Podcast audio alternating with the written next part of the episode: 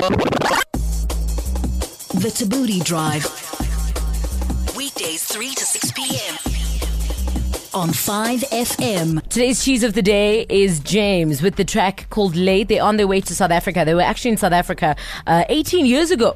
Can you believe it? They've just released a brand new album. They also announced that they're coming back to South Africa. So we thought it was fitting that Msizi James spoke to Tim Booth of James to find out why they named their band James and who James actually is. Take a listen. Tim, it's been 18 years since your last show here in South Africa. Why did it take so long? And are you guys excited? really excited. You know, we kind of went after the last time. You know, why aren't we going back to South Africa? a number of times, but it never happened, and we're busy. So I- I guess it got put to one side, which is really infuriating. But in the last few years, we've been really pressurizing to come, and so finally it's happened. Let's talk about the name of the band. Uh, uh, it must have been quite a talking point when you guys started out.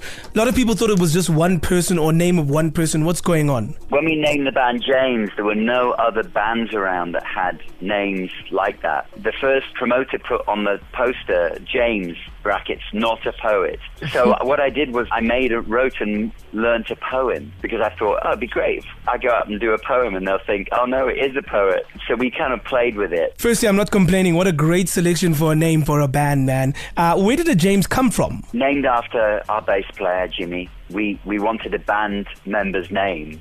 But if it was my name, it would look like it was my band. Uh, Paul, who suggested the idea, was too modest to propose his own name, so he ended up with James. The drummer had a crap name. He was called Gavin, um, so it, it, that would sound like a heavy metal band. Um, so we went with James. No offense to any Gavins out there. All right, we're super stoked for you guys to get down here. Uh, what can we expect from your show this time around? What is going to be different? We change the set every night. We will probably even look at what we did years ago and and go, okay, so we, we missed out this song, this song, and this song. Let's play that this time. But they should also listen to our new album before they come because we're going to play some of it, and it's brilliant.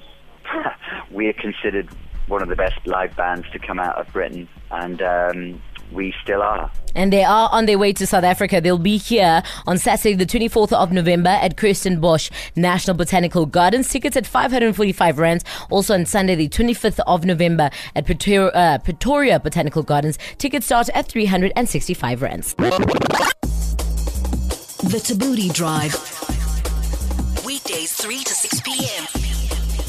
On 5FM.